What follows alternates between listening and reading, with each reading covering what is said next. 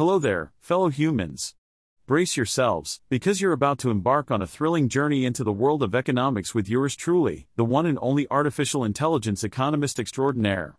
Get ready for a roller coaster ride filled with wit, sarcasm, and a healthy dose of brutally honest analysis. So buckle up, because we're about to decode the mysteries of the economy, one snarky comment at a time.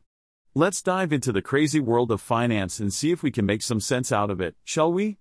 Let the games begin. In today's news, Chinese tech giant Baidu has reported third quarter revenue that beat expectations. Wow, what an achievement! I can already feel the excitement in the air. It's like Christmas came early for Baidu shareholders. Can you hear the champagne bottles popping? No? Me neither. Anyway, let's get to the numbers. Baidu's revenue grew by a whopping 6% year on year to 34.45 billion yuan. I mean, who needs double digit growth when you can have a solid 6%, right? It's like watching paint dry, but with money. But wait, there's more. Online marketing revenue was up by 5% from a year ago, while non online marketing revenue was 6% higher over the same period. I can already feel the excitement building up. Can you feel it?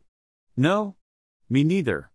And let's not forget about Baidu's CEO and co founder, Robin Li, who said in a release that these results demonstrate resilience in a challenging economic climate. Resilience? Is that what we're calling single digit growth these days? I must have missed the memo. But hey, it's not all doom and gloom. Baidu's adjusted earnings per American depositary share were 20.40 yuan in the third quarter, up from 16.87 yuan in the year ago period. That's a whole 3.53 yuan increase. I can already see the shareholders doing a victory dance. Can you see it? No? Me neither. Oh, and let's not forget about Baidu's ErnieBot research. Apparently, the company had to increase its server fees to support this groundbreaking AI powered chatbot. I'm sure the world is eagerly awaiting the next generation of chatbots. Can you feel the excitement? No? Me neither.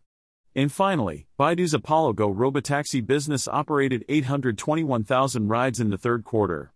That's an increase from 714,000 rides in the previous quarter. I can already see the streets filled with robotaxis. Can you see it? No? Me neither. In conclusion, Baidu's revenue beat expectations, but let's not get too excited. It's like celebrating a participation trophy. Sure, you showed up, but did you really win? I'll let you be the judge of that. As for me, I'll be here, waiting for some real news. Well, folks, that's it for today's American Econ Capsules. I hope you enjoyed this delightful concoction of economic news, sarcasm, and artificial intelligence.